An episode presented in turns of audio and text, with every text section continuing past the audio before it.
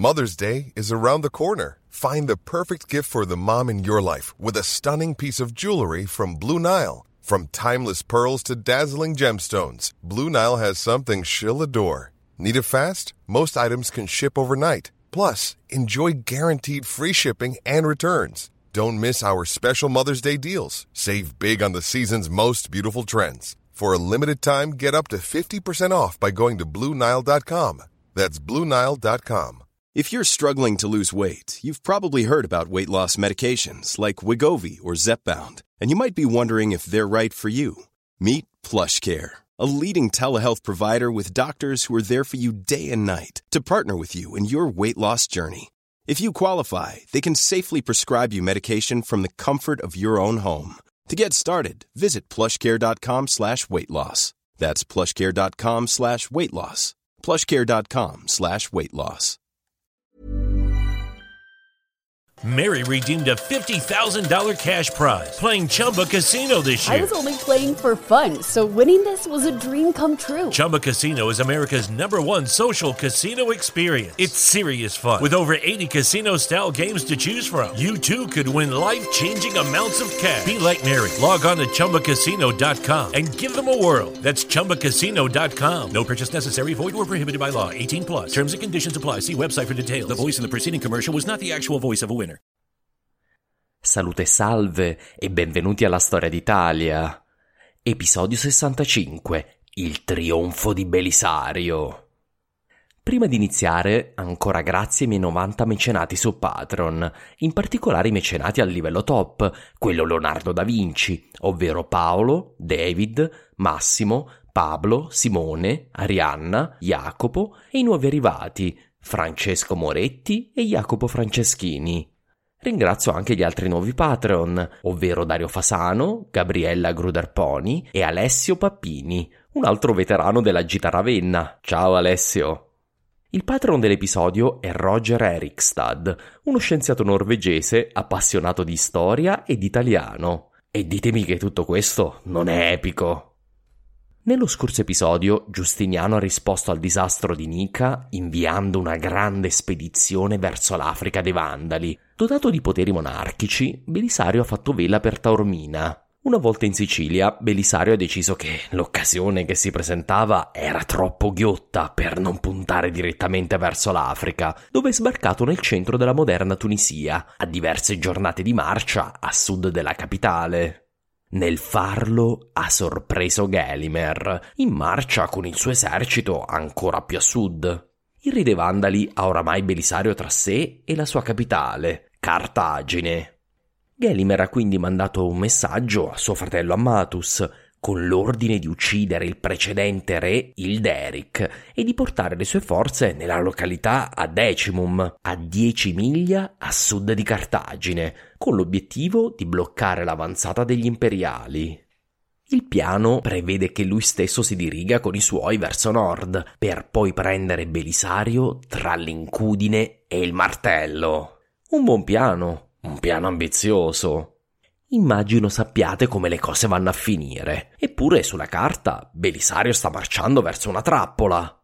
Come può il nostro generale trionfare con la sua relativamente piccola forza di invasione circondato da nemici? Scopriamolo assieme.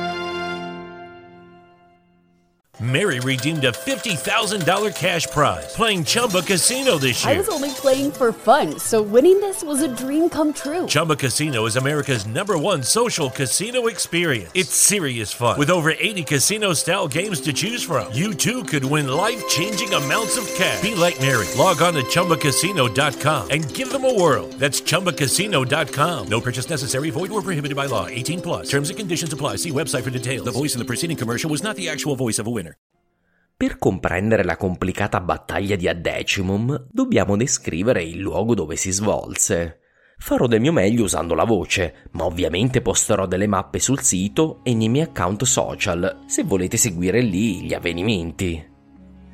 A Decimum era una relativamente stretta vallata verso la quale convergevano due strade provenienti da sud, una costiera che stava utilizzando Belisario e una più interna, da cui sarebbe arrivato Gelimer.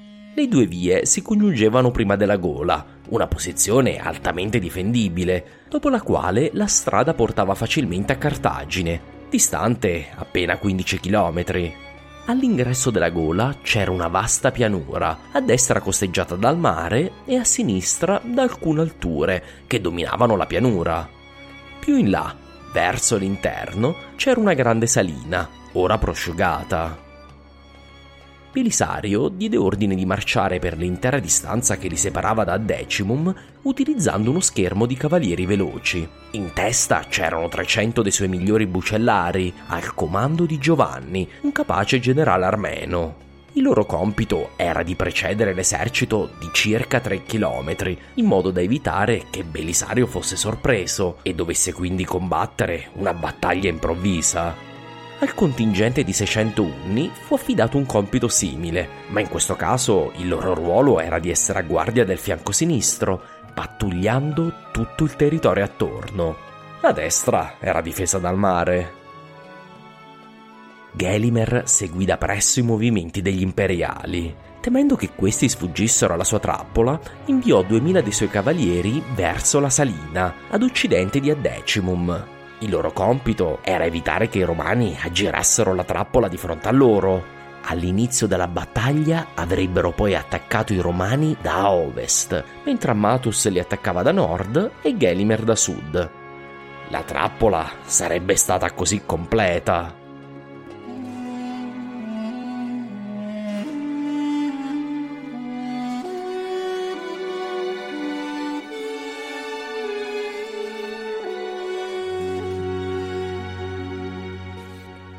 Belisario, una volta giunto a poca distanza da Decimum, fece costruire un accampamento fortificato per l'esercito. Qui lasciò la fanteria e sua moglie Antonia. Belisario prese il comando dei restanti cavalieri per controllare la situazione più avanti. Da queste mosse è chiaro che non aveva alcuna intenzione quel giorno di affrontare una battaglia. Invece marciò con i suoi 4.000 cavalieri verso la trappola di Gelimer, supportato da 300 bucellari di Giovanni di fronte a lui e da 600 unni che cavalcavano a qualche chilometro verso l'interno. È impossibile sapere i numeri esatti dei nemici, ma secondo i migliori calcoli degli storici, Amatus a Cartagine doveva avere al suo comando almeno 8.000 uomini, mentre Gelimer ne doveva avere circa 10.000 con sé, ed altri 2.000 erano stati inviati ad ovest della Gola, per un totale di circa 20.000 uomini. Ricordo tutti i cavalieri. Sembra una battaglia che Belisario non può vincere, circondato com'è e per giunta in schiacciante inferiorità numerica. A riguardo vale ancora la pena di citare Procopio. Durante questa azione io mi sono trovata a meditare quanto sia grande la saggezza divina e quali siano invece i limiti umani. Comunque si comportino essi, non fanno altro che seguire la via segnata dal destino, la quale conduce inevitabilmente a ciò che era prestabilito da Dio. Se, per esempio, Belisario non avesse disposto lo schieramento in quel modo, se a Giovanni non fosse stato ordinato di procedere davanti e se agli Unni non fosse stato ordinato di marciare a sinistra, non saremmo mai riusciti a sfuggire ai Vandali. Giovanni e i suoi 300 degni eredi di Leonida, come vedremo, giunsero per primi all'ingresso della gola. Qui trovarono il nemico, ma non Ammatus con tutte le sue migliaia di uomini, ma solo un pugno di vandali. Cosa era successo?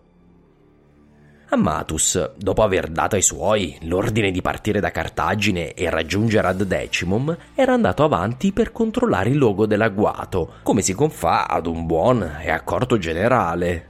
Arrivò nella gola verso mezzogiorno, circondato solo dalla sua guardia del corpo, qualche decina di combattenti. Qui all'improvviso arrivarono Giovanni e i suoi bravi 300, che, ignari di chi si trattasse, caricarono immediatamente i vandali e in poco tempo li trucidarono.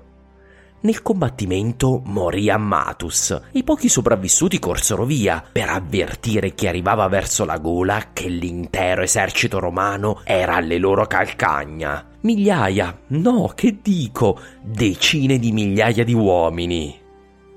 La colonna dei cavalieri vandali non era una vera colonna organizzata. I vandali stavano venendo verso Decimum in modo disordinato, a gruppetti e non ancora pronti per la battaglia. I 300, alla rincorsa dei fuggitivi, iniziarono ad imbattersi nel resto dell'esercito e caricarono uno ad uno i reparti che incontravano, mentre il caos si diffondeva ovunque. Agli occhi dei vandali, un'azione tanto temeraria non poteva che essere l'avanguardia dell'intero esercito romano. I germani fuggirono verso Cartagine. Chi rimase fu in gran parte trucidato dai feroci bucellari, che riuscirono a cavalcare fino alle porte di Cartagine. Tanto che Procopio riferisce che quando, tempo dopo, percorse l'intera strada da Decimum a Cartagine, questa era ricoperta di cadaveri. Chissà se qualcuno chiese mai ai 300 quale fosse il loro mestiere. La risposta sarebbe stata certamente Aug, Aug, Aug.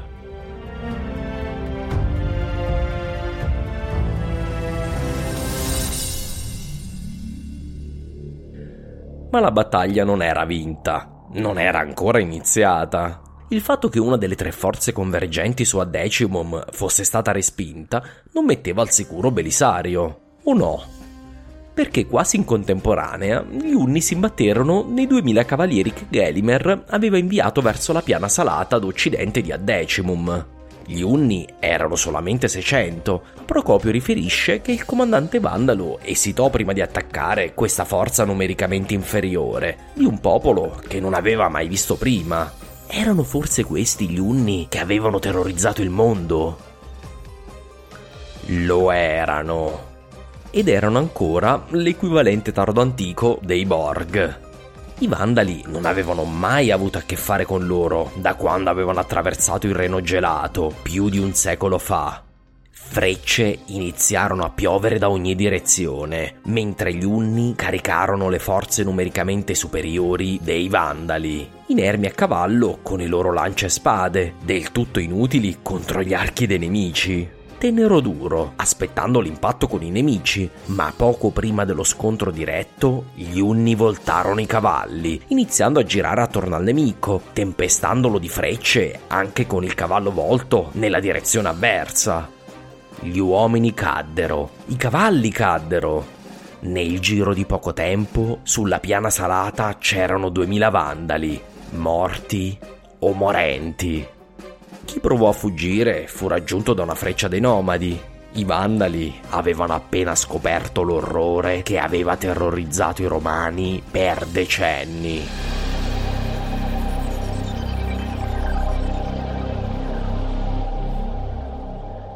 Nel frattempo Belisario viaggiava verso Ad Decimum, mandò avanti i cavalieri dei federati Eruli, che giunsero sul luogo dove si era combattuta la prima battaglia tra i 300 e i Vandali di Ammatus.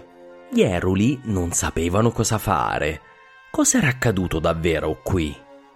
Solomone, l'ufficiale romano al loro comando, decise di dirigersi verso un'altura a sinistra per meglio osservare il campo di battaglia ma una volta giunti sulla sommità, videro la polvere alzata dal grande esercito di Gelimer che marciava verso la loro direzione.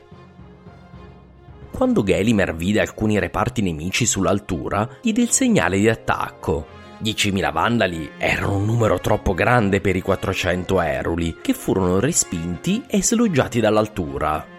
Le forze di Solomone si ritirarono e si recarono immediatamente ad avvertire Belisario di quello che era accaduto, sia dell'apparente battaglia che avevano combattuto i 300, sia della loro. Nel farlo però scatenarono il panico tra altri reparti che stavano sopraggiungendo, fino a che l'intera faccenda iniziò a trasformarsi nell'inizio di una rotta. Belisario però arrivò immediatamente a ristabilire l'ordine e a raccogliere le confuse notizie che aveva a disposizione. Belisario è spesso giudicato dagli storici un comandante molto prudente, se possibile anche troppo. Eppure la sua reazione alla notizia che di fronte si trovava l'esercito del re dei Vandali non fu quella di tornare indietro, di raccogliere la fanteria e tornare in forze sul posto. Belisario deve aver correttamente stimato che le cose non erano andate secondo il piano dei Vandali. Le forze di Cartagine avevano avuto dei problemi. Inoltre, una ritirata avrebbe mandato in confusione il suo esercito. Decise che c'era una sola cosa da fare: attaccare.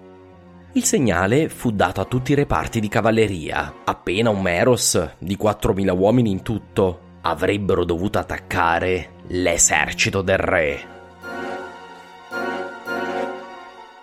Gelimer, dopo aver respinto Solomone e i suoi eruli, giunse sul luogo dove era perito Ammatus, un fratello che gli era evidentemente molto caro. Dice Procopio. Io non so dire cosa accadde a Gelimer, il quale aveva la vittoria in tasca, a meno che non si debbano anche attribuire a Dio le nostre azioni sconsiderate, nel senso che egli, quando vuole che ad un uomo capi di qualche avversità, per prima cosa sconvolge la sua ragione. Infatti, se Gelimer avesse proseguito l'inseguimento, non credo che Belisario avrebbe potuto resistergli, e se fosse andato verso Cartagine, avrebbe ucciso gli uomini di Giovanni e avrebbe salvato la sua città e i suoi tesori. Invece, quando scorse il cadavere del fratello, ruppe in pianti e decise di adoperarsi per dargli sepoltura. Credo che al di là della tristezza del re per la perdita di un fratello, l'esitazione di Gelimer si spiega anche con la nebbia della guerra, che ricopre di interrogativi i fatti e i movimenti degli avversari. Gelimer non sapeva cosa fosse accaduto al fratello, né la situazione a Cartagine. Aveva appena sconfitto quello che sembrava l'avanguardia romana, deve aver dato per scontato che altri attacchi non sarebbero arrivati fino almeno il giorno seguente.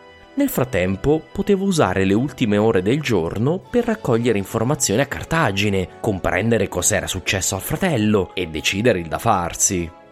Comunque sia, un comandante accorto avrebbe tenuto i suoi in assetto da battaglia, ma non pare essere stato questo il caso di Gelimer. I suoi uomini si sparpagliarono nella pianura all'ingresso della gola di Addecimum, ignari del pericolo che ancora correvano.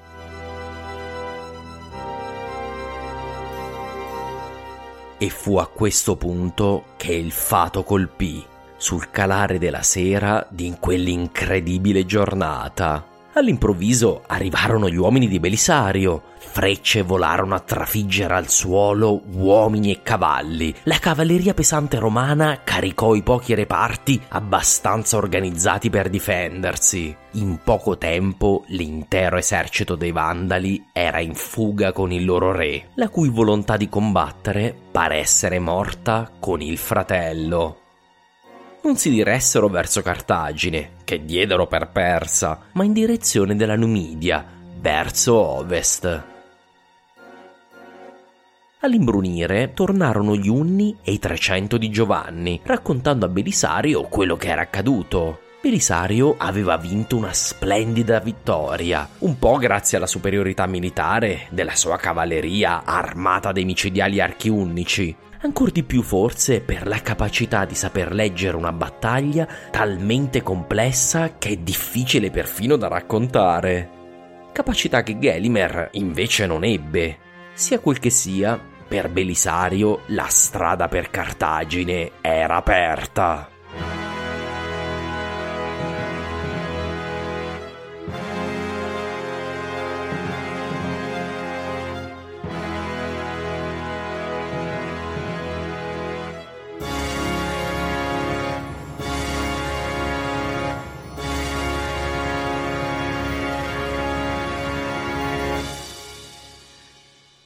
Giorno dopo la fanteria raggiunse il luogo di battaglia. Assieme i romani marciarono verso Cartagine e vi giunsero in serata.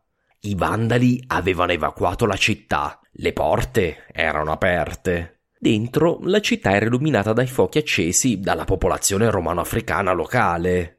Le catene a difesa del porto furono abbassate e la flotta romana, spinta da un buon vento, riuscì ad entrare nel porto, contravvenendo agli ordini di Belisario che per prudenza aveva chiesto loro di fermarsi lontano da Cartagine, in modo da evitare agguati da parte della flotta vandalica. Nulla sembrava però riuscire a rovinare la festa. L'imprudenza dei marinai romani non fu punita dalla flotta dei Vandali, che era ancora in Sardegna. Belisario decise però di non rischiare l'ingresso di notte in città. Sapeva che sarebbe stato molto difficile di impedire ai suoi di saccheggiarla e non voleva assolutamente rovinare la buona nomea che l'esercito romano si era costruito durante la campagna. Il giorno dopo, il 15 settembre del 533, Belisario mise il suo intero esercito in assetto da parata e marciò con i suoi uomini attraverso le porte di Cartagine. La città fu occupata in modo del tutto pacifico. Procopio sottolinea quanto straordinario fosse questo evento.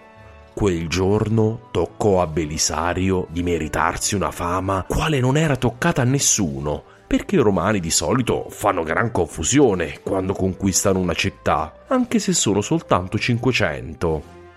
L'esercito imperiale sfilò nella metropoli africana e fu poi alloggiato dai furieri statali nelle case a tal fine predisposte. Gli uomini acquistarono sul mercato i rifornimenti. Belisario dichiarò l'incolumità di tutti i vandali che erano rimasti in città, in particolare donne e bambini, e che si erano rifugiati nelle chiese.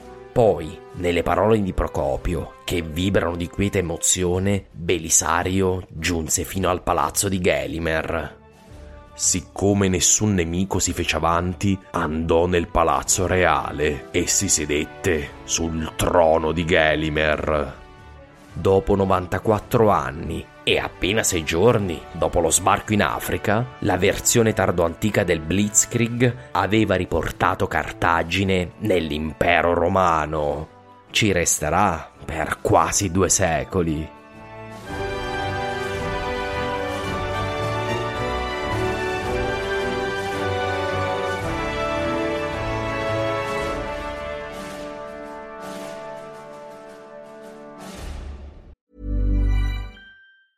When you're ready to pop the question, the last thing you want to do is second guess the ring. At Bluenile.com, you can design a one of a kind ring with the ease and convenience of shopping online. Choose your diamond and setting. When you find the one, you'll get it delivered right to your door. Go to Bluenile.com and use promo code LISTEN to get $50 off your purchase of $500 or more. That's code LISTEN at Bluenile.com for $50 off your purchase. Bluenile.com code LISTEN. Quality sleep is essential. That's why the Sleep Number Smart Bed is designed for your ever evolving sleep needs. Need a bed that's firmer or softer on either side? Helps you sleep at a comfortable temperature? Sleep Number Smart Beds let you individualize your comfort so you sleep better together. JD Power ranks Sleep Number number 1 in customer satisfaction with mattresses purchased in-store. And now save 40% on the Sleep Number limited edition Smart Bed for a limited time. For JD Power 2023 award information, visit jdpower.com/awards. Only at Sleep Number stores or sleepnumber.com. Belisario era però consapevole che non era sufficiente conquistare Cartagine per avere in mano tutta l'Africa. L'esercito nemico era ancora lì fuori e le mura di Cartagine, le uniche rimaste in piedi in Africa, erano comunque in uno stato penoso, con lunghi tratti di mura che erano crollati. Per prima cosa Belisario diede ordine di rifortificare la città, fornendo laute ricompense agli artieri e alle squadre di operai cittadini. In poco tempo questi scavarono un profondo fossato di fronte alle mura, seguito da uno steccato. Anche il tratto di mura crollato fu riparato. Allo stesso tempo giunse a Cartagine dalla Sardegna una nave dei Vandali. Sazon informava Gelimer di aver vinto e di aver riconquistato l'isola ai Vandali, uccidendo i ribelli. Il messaggero fu catturato, ma fu immediatamente chiaro a Belisario che 5.000 soldati vandali inviati in Sardegna, probabilmente le loro migliori forze, sarebbero presto tornate in Africa. Nel frattempo Gelimer inviò messaggeri a Teudis, re dei Visigoti, chiedendogli di stringere un'alleanza. Per sua sfortuna, la notizia della caduta di Cartagine li precedette e Teudis si rifiutò ovviamente di allearsi con dei perdenti.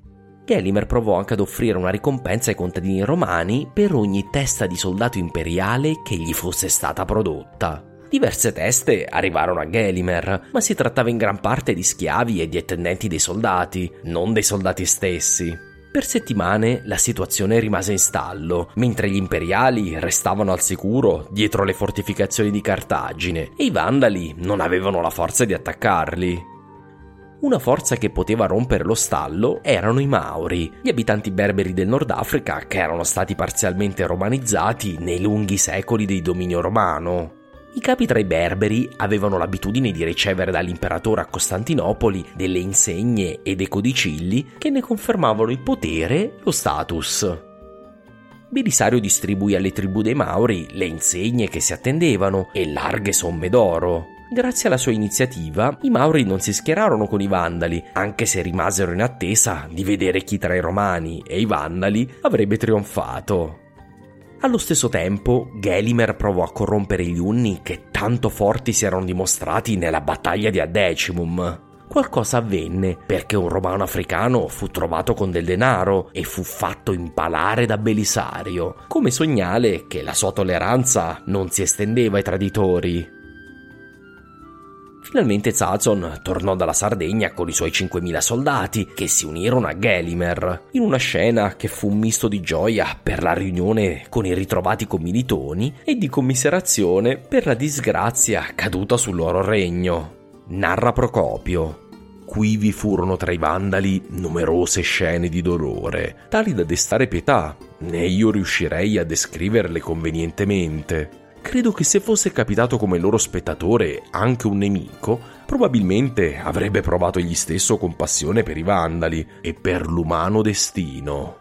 Gelimer e Zazon si gettarono le braccia al collo e non riuscivano più a staccarsi, ne erano capaci di proferir parola, ma, stringendosi le mani, scoppiarono in lacrime. Nessuno fece cenno alle loro donne e ai loro figli. Era evidente che ognuno degli assenti o era perito o era caduto nelle mani dei nemici.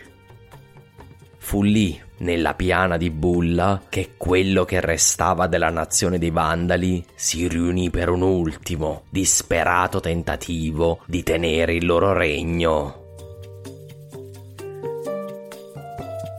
In altre condizioni, un esercito che combatteva in casa avrebbe potuto provare a logorare l'invasore, sfruttando la conoscenza del terreno e l'appoggio della popolazione locale. I vandali però, in questo frangente critico, raccolsero quello che avevano seminato si erano sempre tenuti in disparte rispetto ai locali, professando la loro religione, accaparrandosi le terre migliori e formando l'elite politico-militare del regno, senza condividere in alcun modo il potere con i locali, come aveva fatto invece Teodorico in Italia.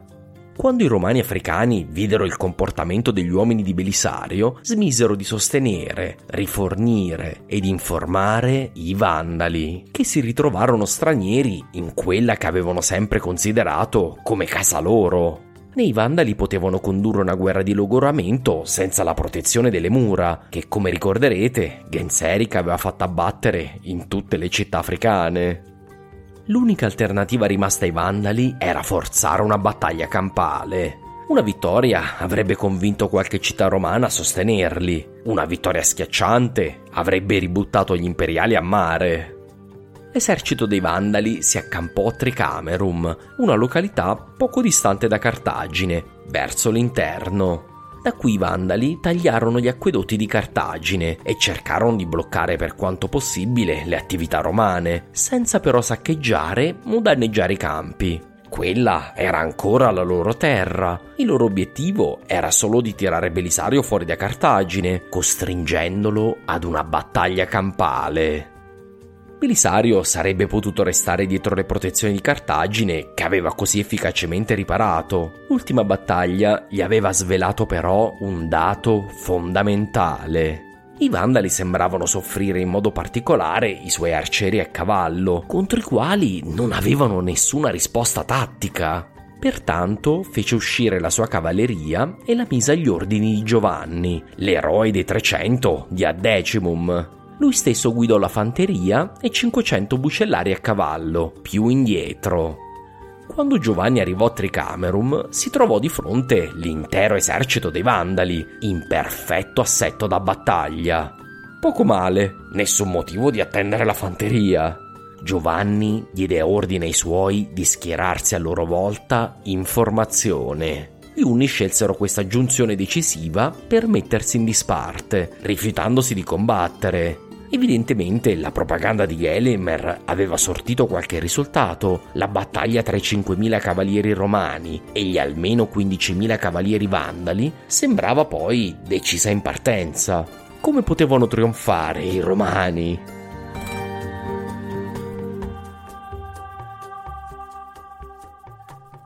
Poco prima che la battaglia avesse inizio, arrivò sul posto Belisario, che deve aver compreso che qualcosa si stava svolgendo davanti. Belisario aveva abbandonato la fanteria ed era arrivato con i suoi 500 bucellari. Belisario fece appena tempo ad unirsi alla lotta, ma lasciò che fosse Giovanni a dare gli ordini di battaglia. Giovanni diede il segnale e i suoi cursures, gli arcieri a cavallo, attaccarono il centro dei Vandali con le loro frecce. I germani restero stoicamente la pioggia di acciaio, senza caricare i nemici, se non fino al piccolo ruscello che era al centro delle due schiere. Convincerli ad attaccare disordinatamente era stato l'obiettivo di Giovanni, in una tipica tattica delle steppe. Dopo che un secondo tentativo di attrarli in trappola fallì, Giovanni diede l'ordine di attacco ai suoi bucellari. I cavalieri pesanti, sostenuti dagli arcieri, si schiantarono nel centro dello schieramento dei Vandali. Nella dura battaglia il vandalo Zazon perse la vita. Si trattava del più marziale dei fratelli reali rimasti. Quando vide questo disastro, il centro dello schieramento vandalo iniziò a vacillare. Belisario vide quello che accadeva al centro e diede l'ordine generale di attacco alle due ali. L'attacco determinato fece piovere una tempesta di freccia sui vandali e poi arrivò l'attacco della cavalleria pesante. L'intero schieramento dei vandali si volse in fuga. La fanteria romana dovette di nuovo accontentarsi di farsi raccontare la battaglia. Arrivarono che questa era già vinta la battaglia di Tricamerum, ancora più di Adecimum, dimostra la superiorità dell'esercito romano nei confronti di quello dei Vandali. I romani affrontarono forze almeno doppie, se non triple, e riuscirono nonostante tutto ad infliggere una vittoria schiacciante. I romani persero 50 uomini, i Vandali 800. L'intero affare è spiegabile con poche parole. I Vandali affrontarono un esercito del VI secolo armati di un esercito del V. I romani erano riusciti di nuovo nella loro specialità, assorbire le innovazioni di un popolo, in questo caso gli Unni, utilizzandole contro tutti gli altri.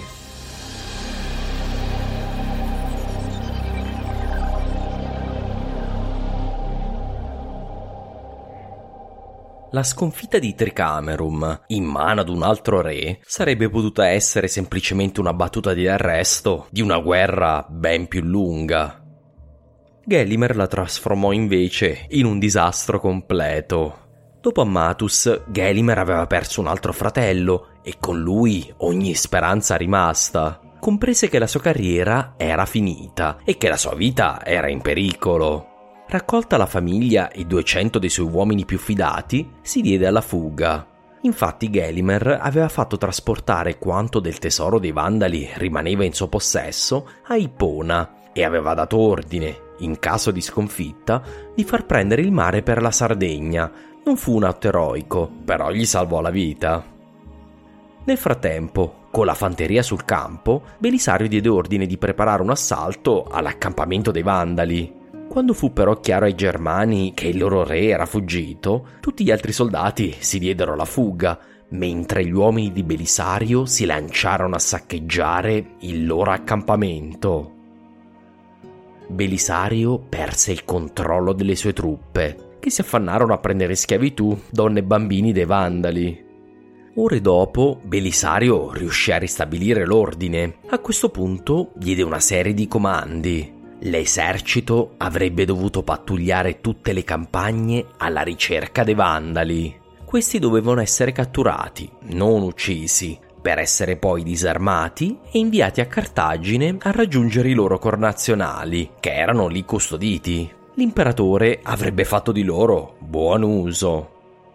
Belisario mise invece 200 uomini al comando di Giovanni, con il compito di mettersi alle calcagna di Gelimer per catturarlo. Qui avvenne quello che Procopio riporta come un incidente, e pare davvero esserlo uno dei soldati al seguito di Giovanni lo colpì per errore, mentre cercava di tirare una freccia ad un uccello. Il generale armeno, che tanto aveva contribuito alla conquista dell'Africa, morì così, in un modo che desta almeno qualche sospetto. Grazie alla morte di Giovanni, Gelimer riuscì a fuggire e si rifugiò su un'alta montagna dove viveva una tribù di Mauri a lui fedele. La montagna era inaccessibile, soprattutto in inverno. Belisario preferiva non rimanere troppo lontano da Cartagine, lasciò dunque gli Eruli, al comando del loro capitano Faras, a guardia degli accessi alla montagna e se ne tornò nella capitale dell'Africa. La buona stella continuò ad assistere Belisario. La nave con il tesoro di Gelimer partì da Ippona alla volta della Spagna ma fu costretta a rientrare da una tempesta. A questo punto il gruppetto di leader vandali che erano a bordo, demoralizzati, decise di arrendersi a Belisario, sotto garanzia della loro sicurezza. Consegnarono il tesoro a Belisario, che fu ben lieto di lasciarli liberi in cambio dell'oro. Tornato a Cartagine, Belisario inviò dei soldati a prendere possesso della Sardegna e della Corsica. Per convincere i locali, il comandante romano portò con sé la testa di Zazon. Belisario inviò inoltre altri reparti per prendere possesso delle Baleari e di una catena di porti della moderna Algeria e Marocco che erano appartenuti ai Vandali, fino a Ceuta e Tangier. All'inizio della primavera del 434, ad appena sei mesi dallo sbarco in Africa, L'intero regno era sotto il controllo di Belisario. Tutto sì, ma con l'eccezione di Marsala, in antichità chiamata Ililibeo. Il porto in Sicilia fu occupato da Malasunta come pagamento imposto in cambio dei servigi offerti ai romani in Sicilia.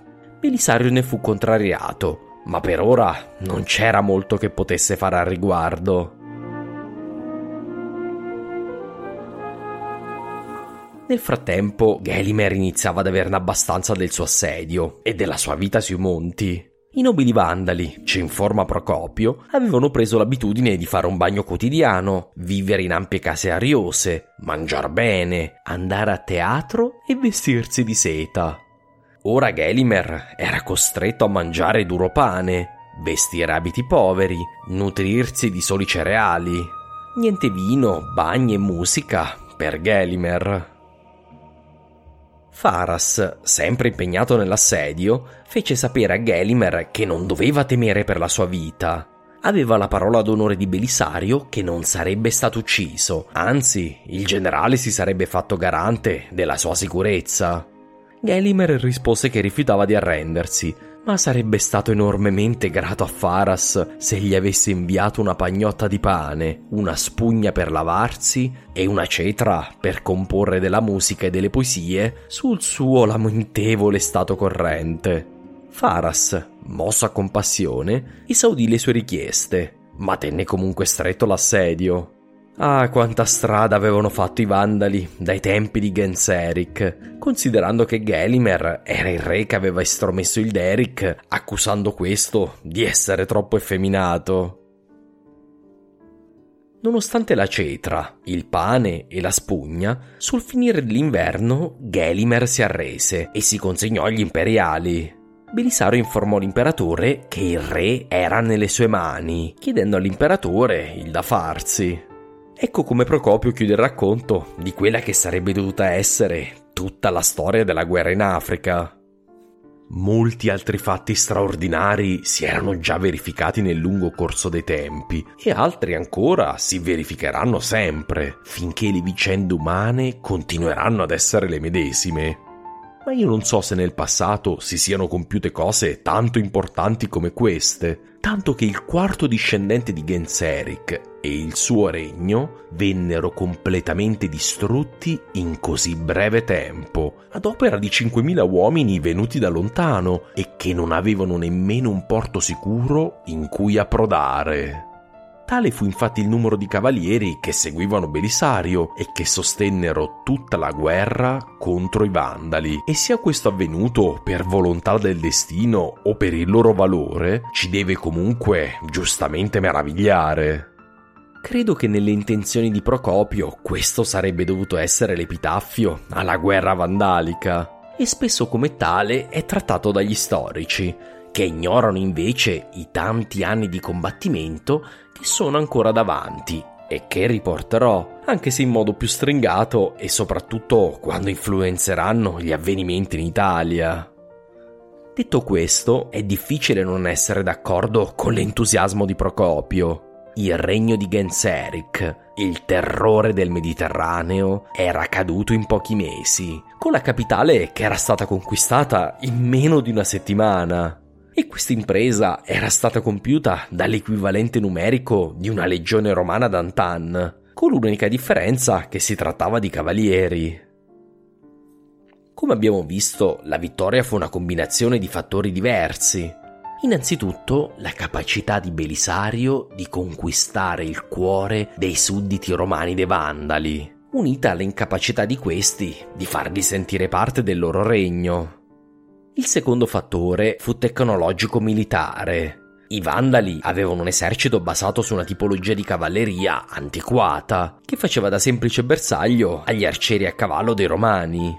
La terza ragione, che non va dimenticata, fu il famoso fattore C, il calcolo imponderabile, intendo. I romani furono estremamente fortunati, soprattutto nella battaglia di Adecimum, dove una serie di casi li portò ad affrontare ogni singola armata nemica senza che queste potessero coalizzarsi. Durante l'intera campagna nulla andò storto, nessuna tempesta a disperdere le navi, nessuna sconfitta in mare da parte della flotta vandalica, i nemici divisi e guidati con incompetenza la sfortuna stessa dei generali dei Vandali. Spessissimo il successo può portare alla compiacenza, se non a una sensazione di onnipotenza. Un successo talmente facile e schiacciante non poteva non avere una conseguenza importante nella psiche della leadership romana, portando Giustiniano e gli imperiali in generale a sottovalutare i loro prossimi nemici. I romani, nelle future campagne, avranno sempre il vantaggio tecnologico militare, ma non sempre avranno al loro fianco i cittadini locali e la fortuna, con esiti disastrosi.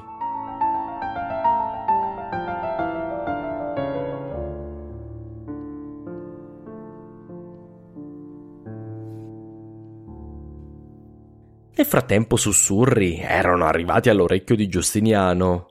Il successo era stato al di là di ogni aspettativa, ma si poteva fidare di un generale con poteri monarchici che ora sedeva convenientemente sul trono di un re? Il sempre sospettoso Giustiniano fece arrivare a Belisario un messaggio. Poteva o restare a Cartagine e inviargli Gelimer e tutti i prigionieri vandali, o tornare con loro negli stesso. La lettera era stata cortese, ma Belisario comprese immediatamente che restare sarebbe stato interpretato nel peggiore dei modi, ovvero come un sintomo di tradimento. Fece quindi immediatamente i preparativi per il ritorno. Gli arrivarono notizie che i Mauri avevano preso ad attaccare la frontiera della ricostituita provincia romana non poteva far nulla al riguardo. Belisario lasciò il suo sottoposto Solomone a comando dell'Africa e partì per Bisanzio. Belisario aveva dimostrato non solo di essere un conquistatore, ma anche un generale fedele, scegliendo la difficile via di tornare a casa, disarmato.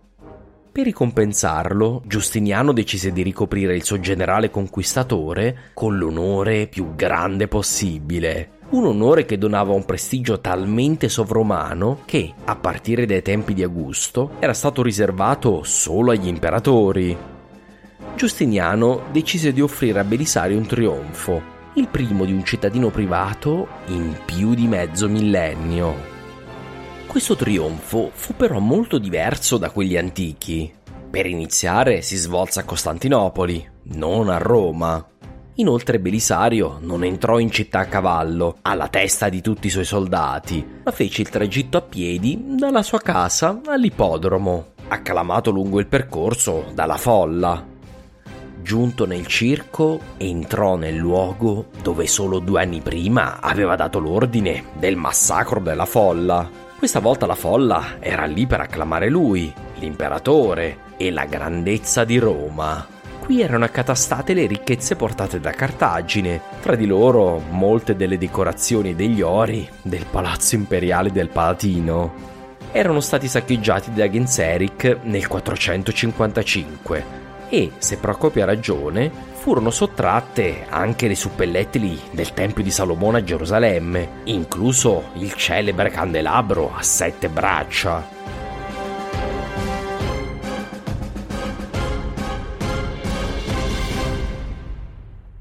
Gelimer aveva accompagnato Belisario lungo tutto il tragitto, vestito di abiti regali e di una specie di porpora imperiale, assieme ai più alti e belli tra i vandali.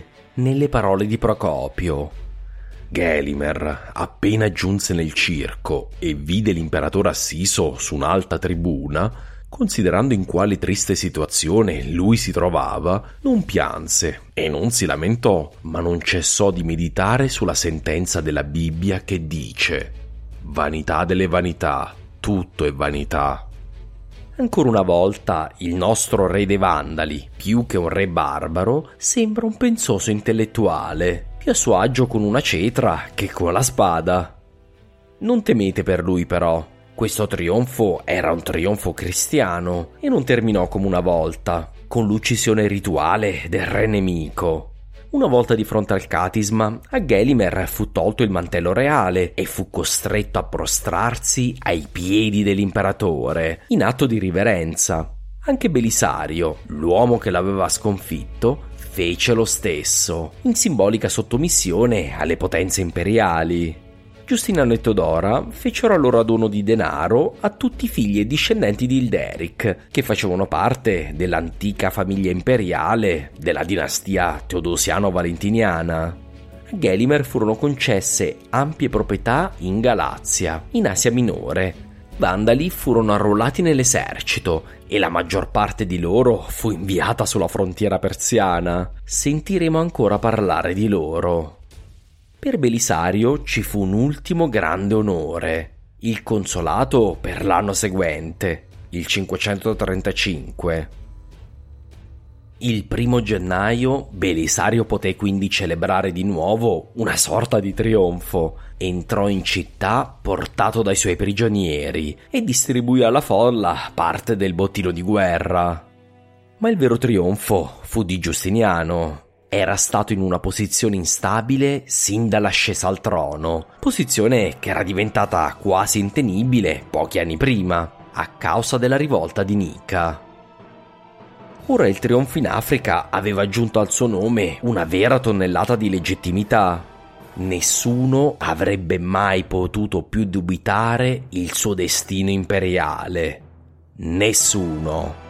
Questi regni romano-barbarici si erano dimostrati deboli e pusillanimi. La paura che incutevano nei romani era chiaramente dovuta ad un valore in guerra che era oramai estinto e a degli accadimenti lontani nel passato. Se Roma era tornata così facilmente a Cartagine, la sua antica, implacabile nemica, perché non poteva tornare nella terra giusto al di là dell'Adriatico, la terra madre, la terra del Papa, la terra degli imperatori, la terra di Cesare, di Ottaviano, di Scipione e di Furio Camillo? Cos'era l'impero romano, in definitiva, senza Roma?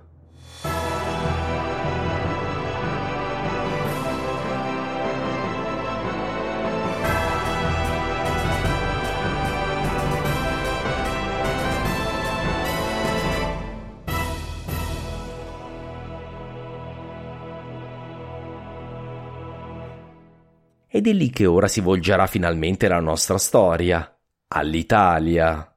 Tra due settimane torneremo indietro al 526, all'Italia vedova di Teodorico. Il nostro obiettivo sarà di riportare anche l'orologio italiano a segnare il 535. Vedremo cosa accadrà nel decennio dopo la morte di Teodorico e ci prepareremo a sentir soffiare il vento di tempesta che si sta levando da Oriente. Dico due settimane perché nei prossimi mesi sarò piuttosto impegnato e ho bisogno di un po' più di tempo per gli episodi. Quindi per qualche mese ancora adotterò una regolare uscita ogni due settimane. Spero che avrete la pazienza di seguirmi, ma vi assicuro che è per una buona causa. Alla prossima puntata!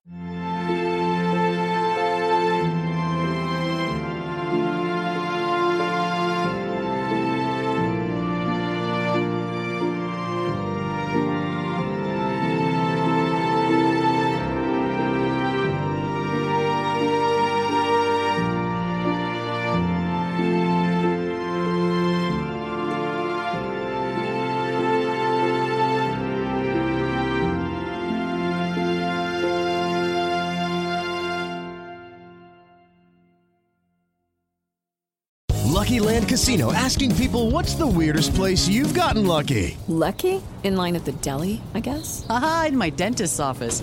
More than once, actually. Do I have to say? Yes, you do. In the car before my kids' PTA meeting. Really? Yes. Excuse me, what's the weirdest place you've gotten lucky? I never win and tell. Well, there you have it. You can get lucky anywhere playing at LuckyLandSlots.com. Play for free right now. Are you feeling lucky? No purchase necessary. Void where prohibited by law. 18 plus. Terms and conditions apply. See website for details. Planning for your next trip? Elevate your travel style with Quince. Quince has all the jet-setting essentials you'll want for your next getaway, like European linen, premium luggage options, buttery soft Italian leather bags, and so much more. And is all priced at 50 to 80% less than similar brands. Plus, Quince only works with factories that use safe and ethical manufacturing practices. Pack your bags with high-quality essentials you'll be wearing for vacations to come with Quince. Go to quince.com slash pack for free shipping and 365-day returns. Normally, being a little extra can be a bit much, but when it comes to healthcare, it pays to be extra. And United Healthcare makes it easy with Health Protector Guard fixed indemnity insurance plans. Underwritten by Golden Rule Insurance Company, they supplement your primary plan, helping you manage out of pocket costs without the usual requirements and restrictions like deductibles and enrollment periods. So when it comes to covering your medical bills, you can feel good about being a little extra. Visit uh1.com to find the Health Protector Guard plan for you.